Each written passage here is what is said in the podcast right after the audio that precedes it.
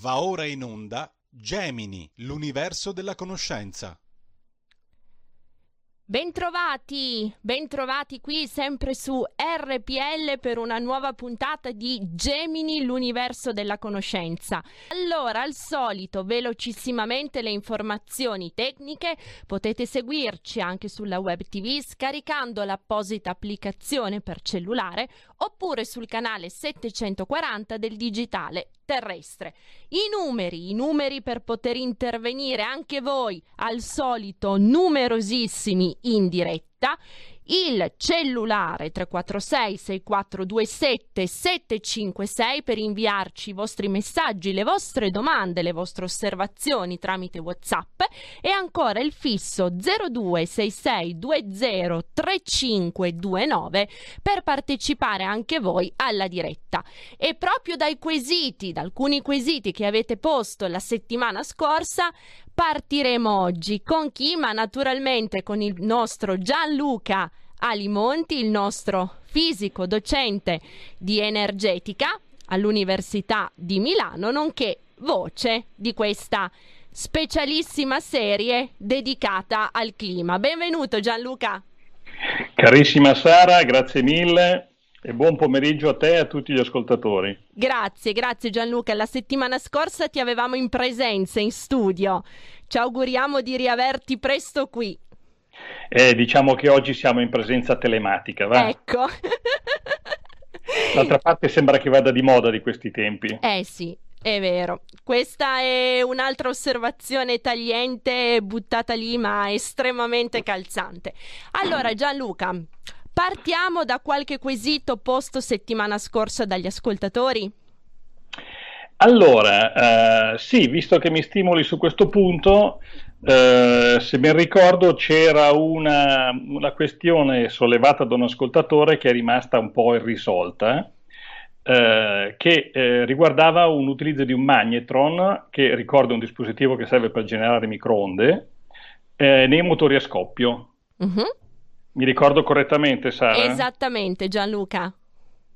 Allora, eh, ho fatto una piccola ricerca, allora in effetti sembra una innovazione, ehm, sono ancora in corso ricerche, approfondimenti, prototipi, quindi diciamo che ne stiamo parlando, è una cosa molto recente, ne stiamo parlando in maniera molto preliminare. Eh. Mm-hmm. Poi purtroppo alle volte succede che certe innovazioni che potenzialmente sembrano essere molto interessanti, poi alla fine al lato pratico si dimostrano non, non utilizzabili.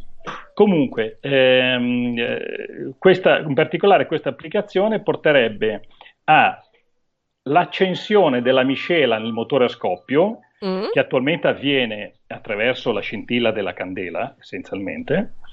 Eh, questa accensione avverrebbe attraverso l'utilizzo di questo magnetron, quindi un, attraverso una generazione di campo di microonde. Mm. Eh, è inutile scendere troppo diciamo, nei dettagli di, di questo funzionamento, ma gli effetti finali che si avrebbero sarebbero molto molto utili e significativi perché sembra dalle prime prove che questo tipo di accensione comporterebbe una diminuzione dei consumi valutabile attorno al 30%. Mm. E forse cosa ancora più interessante o comunque cosa sicuramente più collegata all'argomento di settimana scorsa, a una diminuzione delle emissioni da combustione prossima valutabile attorno all'80%, quindi mm. molto molto importante. Eh, sembra che insomma, diverse case automobilistiche eh, siano attenti diciamo, a questi sviluppi, è tutto da vedere. Ora come ora diciamo, non, si può, non si può dire molto di più. È promettente e vedremo un po' come va.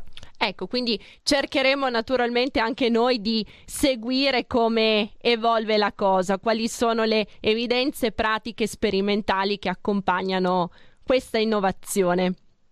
Certamente, certamente potrebbe portare dei benefici veramente a, a tutti noi, quindi cercheremo di seguire gli sviluppi. Assolutamente. E d'altro canto Gianluca cogliamo l'occasione per sottolineare una volta di più uno degli aspetti caratteristici per l'appunto della scienza, questa capacità, questa versatilità, questa apertura, questa predisposizione all'innovare, al cambiare, allo sperimentare, ammettendo però di aver magari intrapreso una strada sbagliata o comunque non così promettente, non così efficiente e produttiva qualora le evidenze sperimentali dovessero riscontrare appunto che l'innovazione in questione poi magari non si rivela così efficace. Assolutamente Sara, fai bene a ribadire questo, questo concetto che è estendibile non solo ad applicazioni pratiche, ma anche a modelli, teorie riguardo l'interpretazione di un fenomeno che osserviamo. Eh, certamente quando uno si appresta a una ricerca innovativa in un campo nuovo, eh, deve essere disposto a arrivare in fondo e scoprire che eh, le proprie ipotesi, la propria potenziale applicazione è assolutamente totalmente o parzialmente sbagliata, comunque inutilizzabile. Questo è, è, quando uno inizia in un settore di ricerca deve essere disposto a questa conclusione. Assolutamente, vero. Poi non, uno non se lo augura naturalmente, però eh, così capita. Certo, ammettendo sempre che comunque anche quei sentieri in cui magari ci si addentra e che alla fine si dimostrano appunto non così produttivi, in ogni caso insegnano sempre qualcosa. Sì, sì, questo sì, questo fa parte tutto di un'esperienza o comunque si possono scoprire altre applicazioni, significati, interpretazioni più corrette del fenomeno che uno sta osservando. Però magari il fine ultimo questa volta è stato mancato. Sarà ecco. meglio la prossima. Esatto, assolutamente. Allora Gianluca, tra l'altro, prima di eh, continuare con le dissertazioni che ci proponevi tu la, la, la, scorsa settimana, con qualche tuffo magari anche nell'attualità più stringente, voglio solo ricordare ai nostri ascoltatori che l'integrale del materiale, quindi delle slide che il professor Alimonti ci ha presentato martedì scorso, sono disponibili sulla pagina web di RPL, sulla, sulla pagina Facebook, per essere più più precisi. Quindi avete tutto, tutte le slide, tutti i grafici, tutto il materiale di cui il professore si avvale nel corso della diretta per presentarvi le sue spiegazioni vengono regolarmente pubblicati anche sui social, così che tutti possiate beneficiarne in maniera più diretta e immediata. C'è già una chiamata, mi fanno segno dalla regia. Che bello Gianluca, non abbiamo Accidenti, ancora cominciato. Ancora... esatto, non abbiamo ancora cominciato, va bene bene, va, va bene. benissimo, grazie, grazie infinite per tutti coloro che chiamano e ci danno sempre nuovi entusiasmanti spunti. Vai Giulio. Pronto? Pronto, benvenuto. Grazie, buongiorno, sono Marino da Brescia, l'ho chiamato anche la settimana scorsa, io apprezzo molto la vostra, la vostra trasmissione, veramente, ma veramente molto, e non lo dico solo per dire. Eh, volevo chiedere al professore gentilmente, mh, mm, il motore a idrogeno quello termico classico di cui si parlava qualche anno fa, sembra che adesso se ne parli un po' meno. E se sa dirmi qualcosa allo stato attuale delle, delle ricerche per quanto concerne la, la mobilità, automobili, camion e quant'altro. E poi una cosa, se magari lei potesse dirmi qualcosa in, in merito a una questione che io, io, ho 60 anni, nel 75 sentivo dire che il petrolio nel giro di 10, 15, 20 anni si sarebbe completamente esaurito, come auspicavo, perché io sono contro la, l'uso del petrolio per quanto riguarda i sistemi di combustione. Per le plastiche va bene, ma per la combustione, per la propulsione no. Invece sembra che questo petrolio qua non si esaurisca mai. Come mai tutto questo? Hanno trovato nuovi pozzi, scavano più a fondo? Com'è questa storia? Ascolto per radio, grazie. Grazie mille per l'intervento. Gianluca, a te. Anzi no, no, mi correggo, c'è un'altra chiamata, quindi ti eh, passo anche questa. Prendi allora, nota. Aspetta eh. che devo cominciare a prendere appunti perché sennò poi mi perdo. Eh. Infatti. Vai Giulio, grazie. Allora, benvenuto. Abolire i semafori per favorire gli investimenti. Questi stanno facendo così. Il TAV è buono per il museo.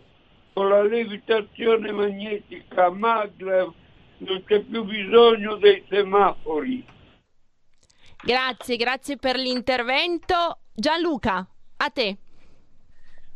Allora, Sana, dunque, eh, comincerei mh, mm, con la, la, la, domanda riguardo l'idrogeno nei motori a combustione interna. Va bene.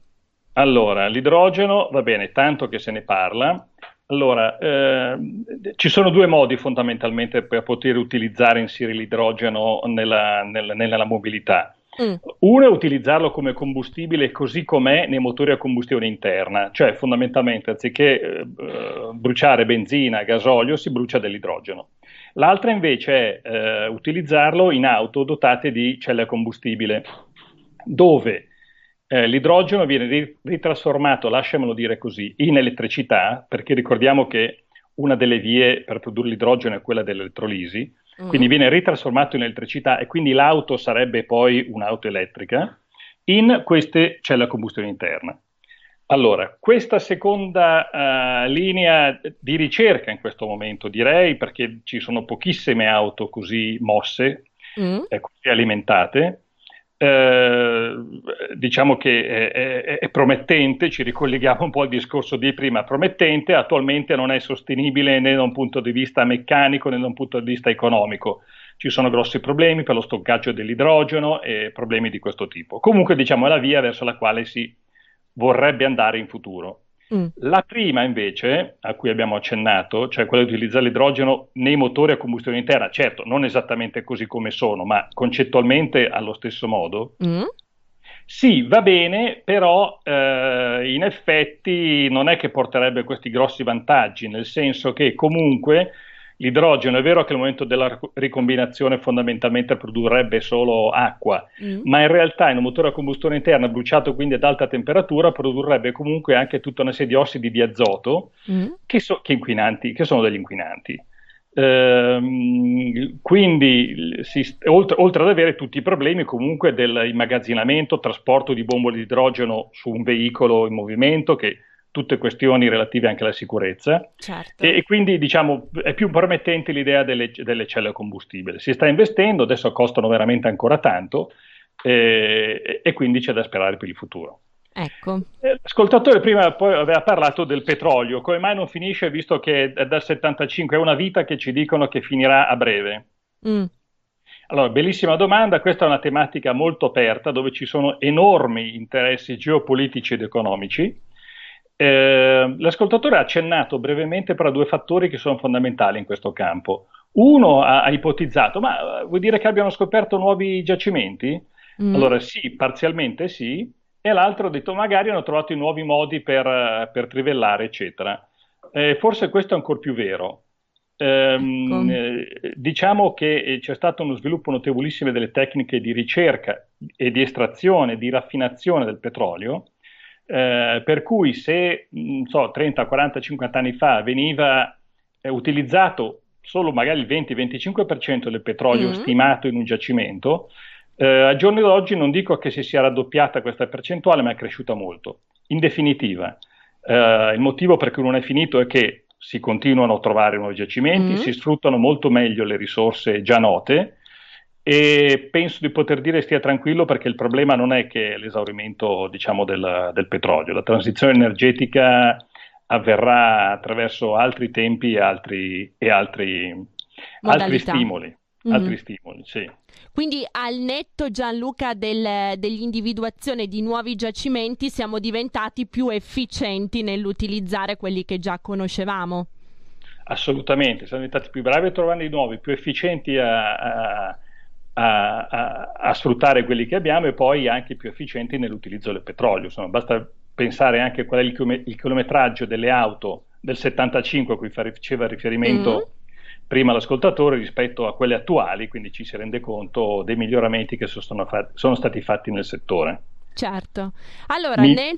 mi, viene, mi viene in mente una battuta fatto ormai è, è nota e stranota e non è certamente mia e non me ne voglio prendere la paternità, ma è una battuta che spesso ri- ritorna quando si parla di questa tematica, mm. così come eh, l'era delle pietre il periodo della pietra non è finito per scarsità di pietre, l'era del petrolio non finirà per scarsità del petrolio. Ecco, assolutamente simpatica e calzante Gianluca. Allora, nel frattempo Roberto Colombo è subentrato al timone della regia, quindi ciao Roberto e salutiamo Giulio. Abbiamo una chiamata in linea, sì. Pronto? Pronto, benvenuto. Sì, Andrea da Torino, salve. Benvenuto. Allora, mm... Mio conterraneo. Le ah, mie sì? part, eh sì, su un commit Turing. Ah, su una porta. allora, il, il, petrolio che non finisce mai, eh, vorrei eh, far presente la, eh, che esiste la teoria dell'origine abiotica del petrolio, cioè ovvero sia che il petrolio non sarebbe eh, stato generato dalla decomposizione dei famosi dinosauri e, qua, e tutte queste belle cose qua, anche perché altrimenti questi bei dinosauri si sarebbero dati tutti quanti appuntamento in Arabia Saudita per morire tutti lì, mm, sarebbe un po' strano. E per cui, secondo il quale, io ho anche comprato alcuni libri, tra i quali Magma Oil in inglese, dove spiega tutta una serie di, di questioni legate all'origine abiotica del petrolio.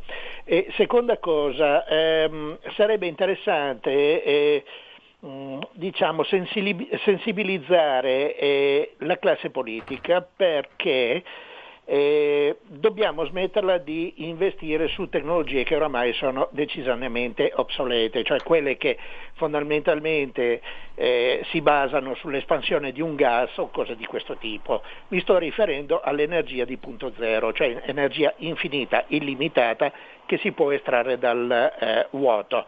Al momento noi sappiamo solo la teoria, non abbiamo ancora la tecnologia per estrarla, cioè siamo agli stessi livelli eh, di quando il signor Volta o il signor Galvani facendo, facevano le, le, gli esperimenti con le rane, con le pile, eccetera, eccetera. Quindi eh, il, il, domani dell'energia, mh, mm, secondo me, è l'energia di punto zero. Grazie, grazie infinite per questo ricco intervento. Gianluca, non basterebbe un corso in- intero, vero? Per... No, assolutamente, assolutamente. Qui abbiamo tempo solo per fare qualche accenno. Allora, innanzitutto noto che questo ascoltatore è molto molto ferrato su certe tematiche specifiche, eh, oserei dire molto futuristiche. Eh, prima vorrei però chiarire una cosa, non vorrei aver passato il messaggio, e se l'ho fatto mi scuso, non era certo uh, tra le mie intenzioni, il messaggio che il petrolio non finisce mai. Esatto. No, non è così. Allora, il petrolio è una risorsa finita, nel senso limitata, ok? Ci sono dei giacimenti uh, sotterranei in quantità limitata, per cui è indiscutibile che questi giacimenti prima o poi finiranno. Eh, la discussione non è che finisca o non finisca, è più o meno sul quando. Eh, come eh, famosi libri degli anni 70 prevedevano l'esaurimento, ma non solo, del petrolio nel giro di 30-40 anni, adesso siamo ancora a parlarne, uh-huh. eh, oserei dire che finirà, ma non è una cosa imminente. E ripeto, la nostra l'era del petrolio non finirà perché finirà il petrolio. Okay? Certo. Comunque è bene prepararsi e fare delle scelte opportune per tempo. Eh, allora, l'ascoltatore fa riferimento a due, non saprei se definirle teorie, modelli, ipotesi, idee. Mm-hmm. Allora, una la, la generazione abiotica dei, dei, dei petroli, in generale, non solo del petrolio, ma di tutti gli idrocarburi, quindi si parla petrolio, carbone e gas. Mm-hmm.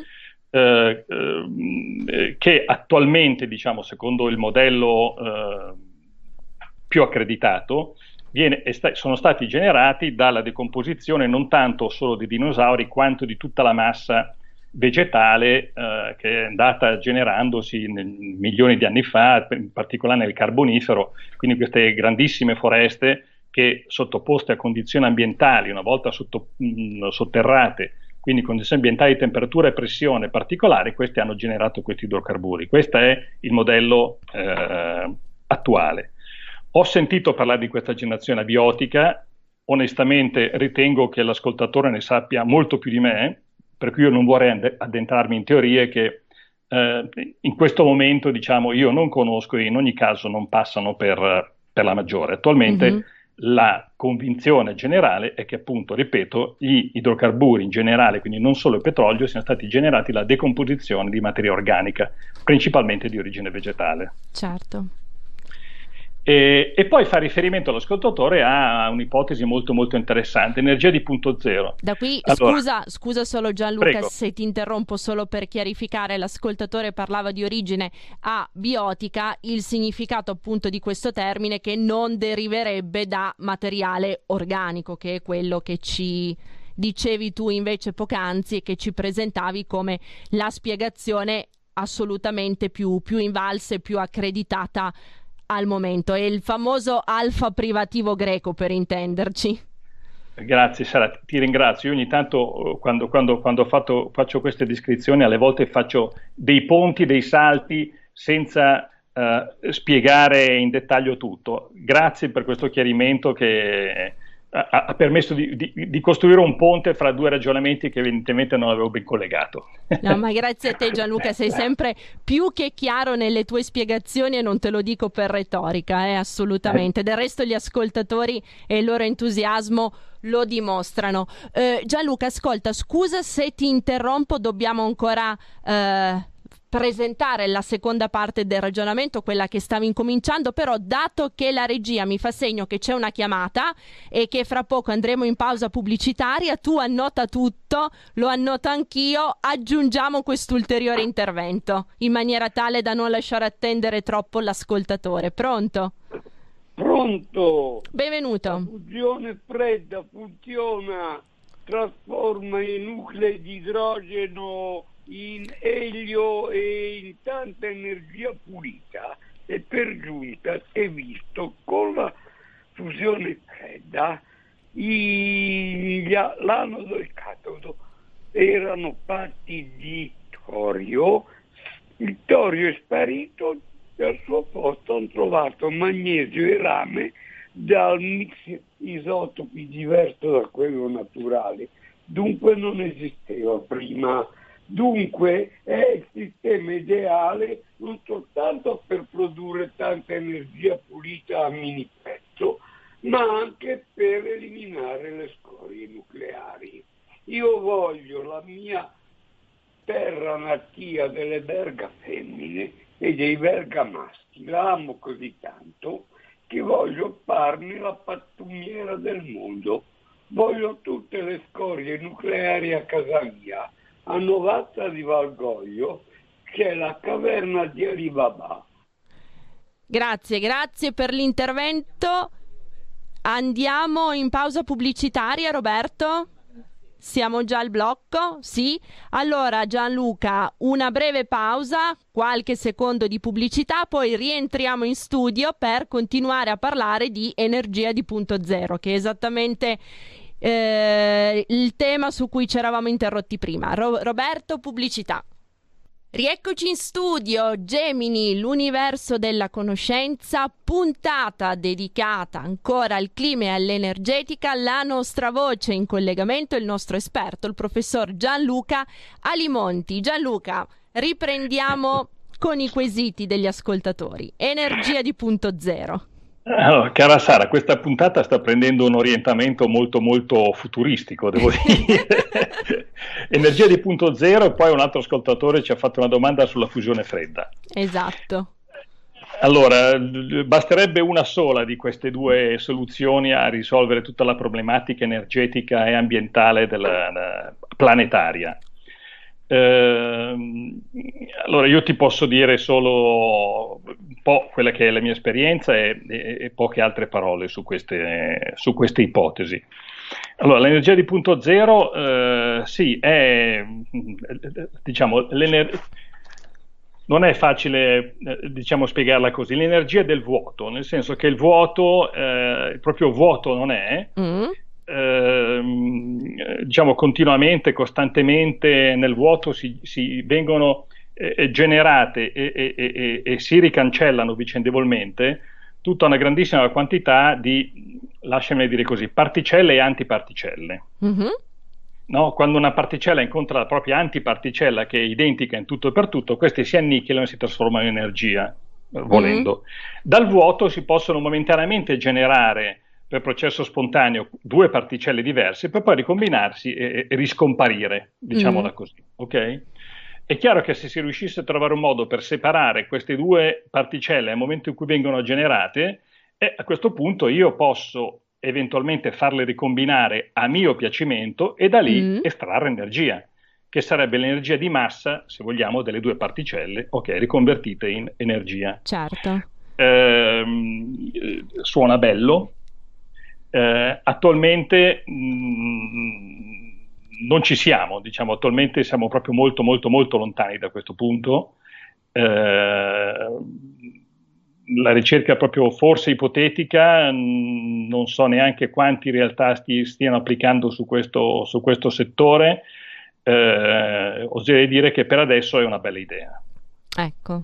Forse qualcosa di più eh, si sta cercando di fare o si era creduti di arrivare più vicini alla fusione fredda. Abbiamo, abbiamo, già avuto modo di parlarne in una precedente puntata della fusione fredda, eh, dove, dove, io peraltro raccontai un, un, aneddoto di quando ero al Fermilab, che mm-hmm. appunto vennero i, gli inventori del tempo, cioè Flashman e Pons, quelli che dichiararono al mondo di avere realizzato per primi al mondo questa fusione fredda, a descrivere il loro esperimento e furono, fu una pessima presentazione, furono pesantemente criticati. Eh, ma sotto traccia diciamo che questo tipo di, di ricerca ha continuato.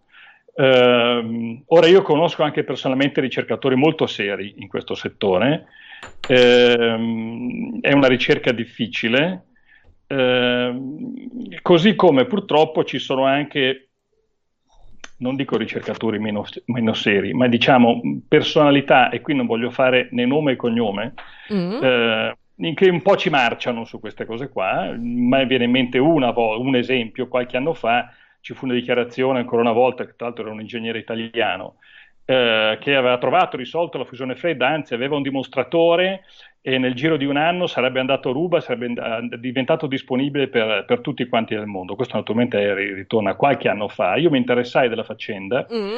eh, feci anche delle analisi energetiche, valutando, perché era, era era molto secretato, devo dire. Si dichiarava che usava del torio, poi c'erano dei prodotti di fissione del torio, non voleva che ci si avvicinasse al, al, suo dispositivo segreto, tutto sigillato con dei rivelatori di gamma o rivelatori di radiazioni che avrebbero potuto in qualche modo far capire che cosa succedeva lì dentro, quindi non permetteva questo tipo di analisi, ma attraverso delle analisi visive di quanto vapore veniva generato, mm. eh, confrontandolo all'energia che lui stesso dichiarava veniva generata in quel momento, e, ehm, e, le cose non tornavano per ordini di grandezza, anche di ordini di grandezza abbiamo, abbiamo già parlato in precedenza, cioè non, non, tornava per fattori 100, per fattori certo. 1000, cioè il vapore che si vedeva era pochissimo rispetto a quello che avremmo dovuto vedere. Mm-hmm. Eh, va da sé in ogni caso che io, Sara, sono convinto di una cosa, che quando una cosa è, è, valida a livello che questo supposto inventore stesso sosteneva, che eh, sarebbe andata a ruba nel giro di due anni, un anno sarebbe diventata diffusa in tutto il mondo. Quando vedo che una cosa eh, già si presenta così, poi oltretutto sparisce nel nulla, sinceramente eh, qualche dubbio di serietà da questo punto di vista mi rimane. In ogni caso, eh, anche qui non vorrei essere frainteso, eh, conosco ricercatori molto seri che seriamente si stanno applicando eh, in, questa, in, questa, in, questo, in, questo, tipo di ricerca. Ecco. Eh, vedremo, vedremo come, come procede. Esatto, quali saranno gli esiti e gli sviluppi. Allora, Gianluca, anche io avrei un quesito, o meglio, vorrei suggerire un'ulteriore riflessione, però prima ti leggo uno dei tanti messaggi WhatsApp pervenuti. Buongiorno, ho sentito parlare di caldaie a idrogeno, sembra che 3 kg all'anno siano sufficienti per riscaldare e produrre energia elettrica per un appartamento medio. Vero? Ciao Rick. Questo è il messaggio di un nostro ascoltatore. Mi fa segno Roberto che c'è anche una telefonata, quindi ti passo anche questa. Pronto? C'è qualcuno in linea o è caduta la comunicazione? Naturalmente se l'ascoltatore vuole può ritentare, le linee sono aperte. Gianluca, caldaia a idrogeno. Allora, eh, Caldaia idrogeno, una delle applicazioni dell'idrogeno che mi viene in mente passa attraverso, per esempio, le celle a combustibile a cui abbiamo accennato prima. No? Mm. Abbiamo accennato uh, per trasformare l'idrogeno e trasformarlo in energia elettrica. Eh, in realtà, come qualunque trasformazione, eh, una parte di idrogeno viene trasformata in energia elettrica e l'altra in calore. Se stiamo parlando di un sistema di autotrazione per l'auto, questo calore è poco utile, viene disperso nell'ambiente. Se invece stiamo pensando, per esempio, a una cella combustibile per alimentare una, una residenza, una casa anche di, di, dimensione media, come veniva accennato dall'ascoltatore, allora si può pensare non solo di produrre elettricità per a fornire elettricità a questa casa, ma anche recuperare il calore che altrimenti andrebbe perso per scaldare la casa. Uh, ci sono studi in questo senso, mi, mi, permetto semplicemente di sollevare qualche dubbio su queste quantità. 3 kg di idrogeno allora, vuoto per pieno, 3 kg di idrogeno saranno 3 metri cubi di idrogeno. Mm. L'idrogeno ha un, una capacità energetica, se vogliamo, anche superiore a quella del metano, ma non molto di più. Eh, quindi, per quanto io ipoteticamente riuscissi ad estrarre, trasformare tutto il calore, utilizzare tutto il calore presente in questi 3 kg di idrogeno per scaldare la casa, dubito moltissimo che sarebbero sufficienti per scaldare un appartamento medio. Eh, se per scaldare un appartamento medio alle nostre latitudini, quindi considerando il clima medio diciamo, delle nostre latitudini, mm-hmm. diciamo, possiamo valutare che vengono utilizzati circa 1000 metri cubi all'anno, certo. diciamo un numero di questo tipo, quindi 3 kg di idrogeno sicuramente dubito che siano sufficienti. Mm-hmm. Eh, sotto la domanda di questo ascoltatore immagino che ci sia l'ipotesi poi che questo idrogeno venga prodotto attraverso da fonti rinnovabili. Mm. Eh, perché ricordo che la, la, maggior parte dell'idrogeno attualmente, se non erro, sicuramente oltre il 90% di idrogeno utilizzato al mondo viene prodotto da eh, sintesi chimiche da, da, da, da, comunque combustibili fossili, quindi mm-hmm. non, questo non, non, sarebbe particolarmente utile. Quindi il discorso è che eventualmente venga eh, prodotto da fonti rinnovabili. Attualmente l'idrogeno prodotto da fonti rinnovabili però costa molto, molto, molto di più dell'idrogeno cosiddetto tradizionale. Certo. Per cui non è tanto il punto in questo caso uh, della tecnologia che permetterebbe di utilizzare l'idrogeno per scaldare, quanto comunque andrebbe prodotto e ricordiamoci che un, un prodotto sul mercato per avere successo deve essere competitivo, se non essere migliore eh, di quelli già esistenti. Certo. In questo caso il vantaggio sarebbe veramente difficile. Certo, è una legge di natura alla fine questa Gianluca, da lì non si sfugge. Eh sì, eh sì, sì, bisogna sempre competere con quello che attualmente c'è sul mercato. Assolutamente. Un'altra chiamata in linea. Prego Roberto, due. Passiamole in rassegna. Pronto, benvenuto. Buongiorno, eh, chiedo scusa, sono l'ascoltatore di prima, volevo fare un'altra domanda se mi è consentito per cortesia. Prego. Sono Marino da Brescia, avevo chiamato. Prego. Allora, visto che sono stati tirati fuori un paio di argomenti interessanti come la fusione fredda e, e praticamente cos'era l'altra? La...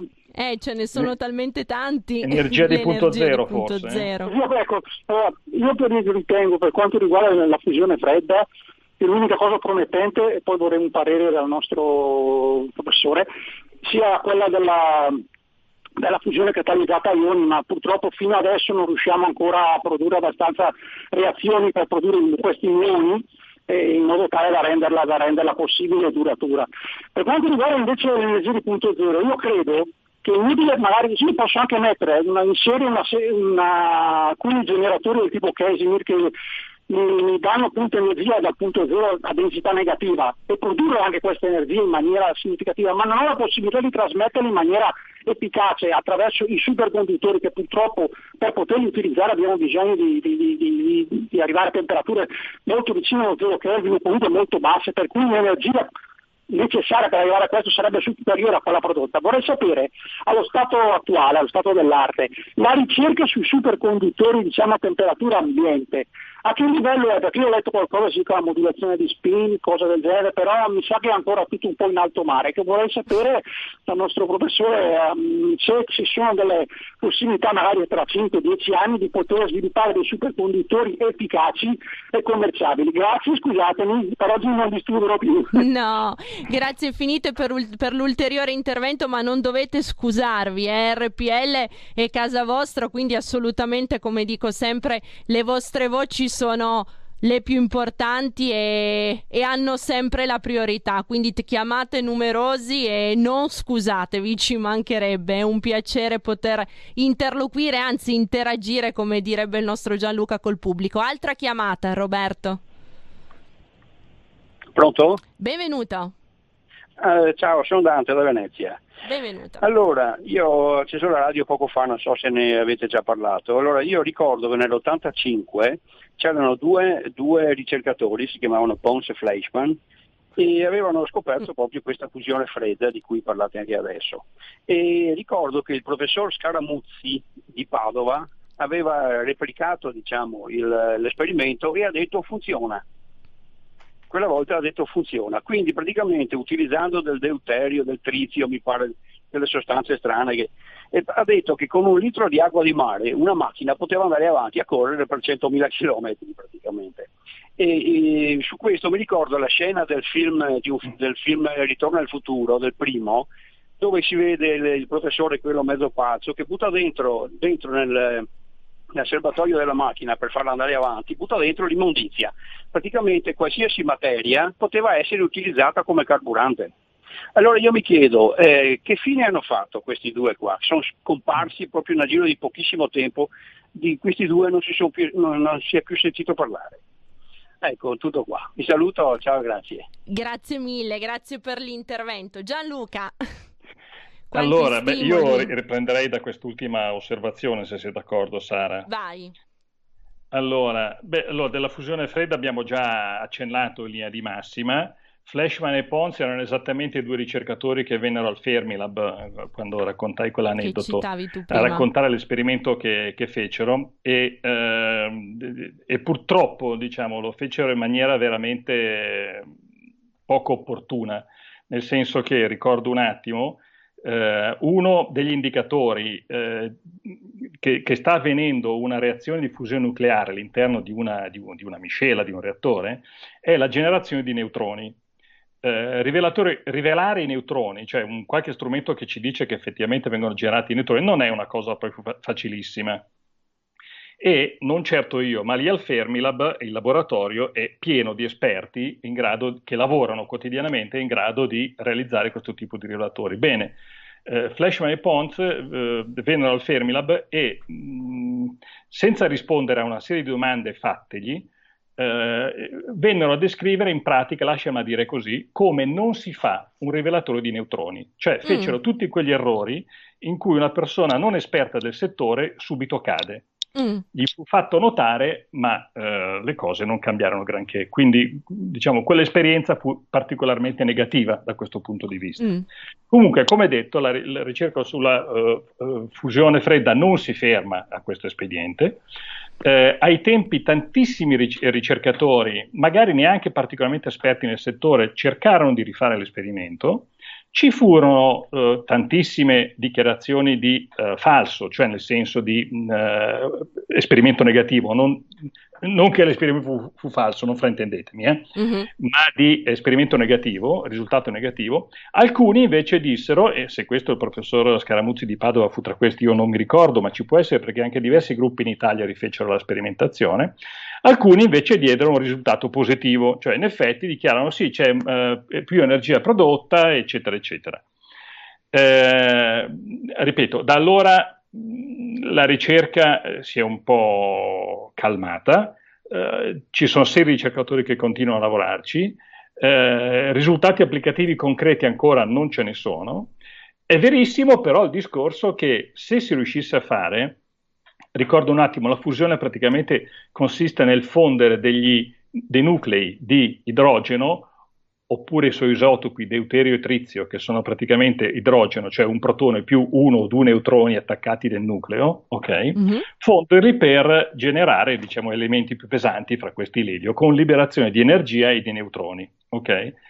Eh, l'idrogeno, così come il deuterio, si trovano in quantità anche nell'acqua e nell'acqua di mare. Mm-hmm. Ora io due conti non li faccio, si potrebbero anche fare, ma ci può anche stare che eh, l'acqua, visto che si trova facendo riferimento a, a, Ritorno al futuro, che ha fatto l'ascoltatore, no? il film dove viene buttata la spazzatura dentro questa, questa macchina. L'acqua si trova dappertutto, mm-hmm. quindi l'idrogeno si può tra- estrarre praticamente dappertutto mm-hmm. e quindi ci può stare che facendo il pieno di spazzatura, estraendo l'idrogeno, in un futuro in cui si, si riuscisse eventualmente a far fondere l'idrogeno per estrarre energia nucleare, eh, allora riusciremo a spostare le auto per non so quanti chilometri, ma sicuramente sarebbe una fonte molto interessante. Attualmente siamo molto lontano da questo, però ripeto, una ricerca eh, sul tema sta andando avanti.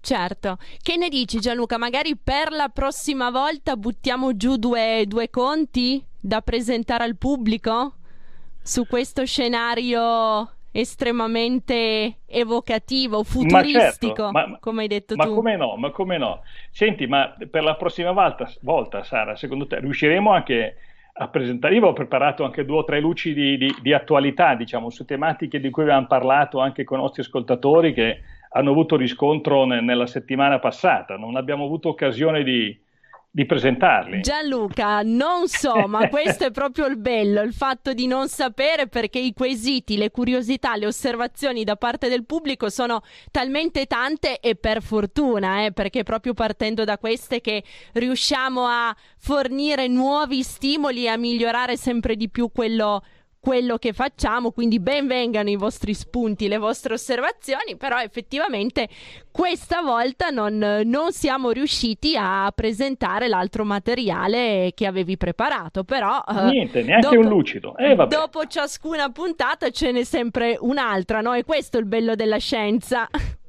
Va bene, va benissimo. Dai, allora Gianluca, rimani lì perché, eh, come ti ho già anticipato al telefono, abbiamo una piccola sorpresa per i nostri ascoltatori. Non so se siamo già a posto con il collegamento, Roberto, no? Ancora qualche secondo. Eh, gli ascoltatori ricorderanno che qualche settimana fa avevamo dedicato due puntate di Gemini al Medioevo. Sapete che il motivo conduttore di questo programma è quello di non dividere il sapere in compartimenti stagni, da una parte la scienza, dall'altro tutto quello che è umanesimo, che è socialità, che è attualità e lo stesso Gianluca nelle sue dissertazioni non fa che dimostrarci quanto i due aspetti, i due ambiti siano assolutamente penetrabili l'uno con l'altro. Dato che Nell'ambito di queste due dirette avevamo parlato di Medioevo con un medievalista, il dottor Arnaldo Casali, collaboratore anche del Festival del Medioevo, festival che si apre, che si inaugura domani, abbiamo pensato di telefonargli, di contattarlo in maniera tale da far presentare da lui questa splendida iniziativa. Appena riusciamo a impostare il collegamento, sperando che si riesca, Ecco, il festival si apre domani, eh, quindi il 23 settembre. Aspettiamo che arrivi Arnaldo. Comunque trovate tutte le informazioni con la scaletta degli interventi anche sul sito www.festivaldelmedioevo.it. Gianluca, visto che sei in collegamento con Arnaldo, ne avevamo parlato sfatando molti falsi miti su questa epoca, descritta come un'epoca buia, retrograda, ma che in realtà per chi la studia con dovizia e con attenzione, anche dal punto di vista scientifico, ha portato notevoli risultati. Abbiamo Arnaldo, allora ti stoppo Gianluca, magari su questo ci torniamo o ah, in lasciamo chiusura. parlare Arnaldo. Eh, oppure la prossima volta, ma rimani lì eh Gianluca. Arnaldo, ben trovato. Ciao Sara. Ciao, ben trovato. Ciao. Dai, allora domani si apre finalmente il Festival del Medioevo. Domani si apre eh, questa edizione in, in, durante il Covid molto particolare, ma che nonostante tutto, insomma, eh, anche quest'anno avrà un ricco programma con mm. eh, tanti ospiti, nuove, nuove, serie, ma insomma c'è la prenotazione obbligatoria, ma a parte questo ci, sarà, eh, ci saranno molte conferenze, anche tanti spettacoli, quindi il Medioevo, come, come dicevamo anche qualche, eh, qualche mese fa, eh, in questo festival viene raccontato non solo dai più grandi storici eh, italiani e, e, internazionali come Alessandro Barbero, Franco Gardini e altri, ma eh, viene declinato anche eh, attraverso lo spettacolo, quindi ci saranno ogni sera da, mm. da domani fino a domenica ci saranno anche spettacoli teatrali, reading, concerti eh, che racconteranno quindi il Medioevo a 360 gradi. Esatto, in una terra, Arnaldo, che tra l'altro è estremamente evocativa sotto questo punto di vista. Eh beh, Gubbio ovviamente, eh. oltre a essere forse una delle città medievali italiane eh, più belle e più intatte, e poi ovviamente è la, la terra di, eh, de, de, del, del, lupo eh, amico di San Francesco, per dire così scherzosamente, oltre che di Don Matteo, tra l'altro, ma questo è meno medievale, insomma. diciamo che in realtà oggi i turisti ci vengono soprattutto per, per Don Matteo più che per il lupo, però insomma il lupo si difende sempre. Eh? Assolutamente sì, sempre comunque. Speriamo che da domani, anche se come ci hai ricordato tu in modalità anche diciamo più massicciamente virtuale, il pubblico eh, pensi a Gubbio soprattutto per il Festival del Medioevo. Sì, beh, ormai anche perché eh, effettivamente Gubbio, anche grazie a questo festival, è diventata la capitale appunto del Medioevo non solo mm-hmm. architettonico e storico, ma anche culturale, perché questo vale la pena di ricordare, è l'unico festival eh, che si occupa di Medioevo in Italia, anche per questo vengono tutti i più grandi medievizi che, che ci vogliono venire perché eh, è appunto il momento in cui eh, i grandi studiosi incontrano il grande pubblico, perché poi appunto non, non si tratta di convegni per specialisti, eh, ma appunto eh, convegni a cui partecipa il pubblico, quindi anche in, in chiave divulgativa eh, e che unisce appunto spettacolo, ricerca, cultura, eh, anche paesaggistica, ci sono anche escursioni, visite guidate ovviamente nelle bellezze di, questo, di questa città che è veramente meravigliosa e non si finisce mai di scoprire. Certo. Senti una cosa, Arnaldo, in chiusura abbiamo ancora un paio di minuti. Ro- Roberto, me lo confermi? Un paio di, di minuti. Es- esatto, dato che abbiamo in collegamento con noi anche il professor Gianluca Alimonti, che come sai è una delle, delle voci di questa serie di Gemini dedicata al clima e all'energetica. Tu che sei un medievalista invece, ci puoi dire velocissimamente qualcosa su quella che era la sensibilità ambientale nel Medioevo? Beh, direi che nel Medioevo eh, la sensibilità ambientale paradossalmente non esisteva perché non esisteva eh, come dire, l'impatto ambientale che abbiamo oggi. Mm. Eh, nel Medioevo ancora eh, l'uomo viveva eh, veramente in simbiosi con la natura.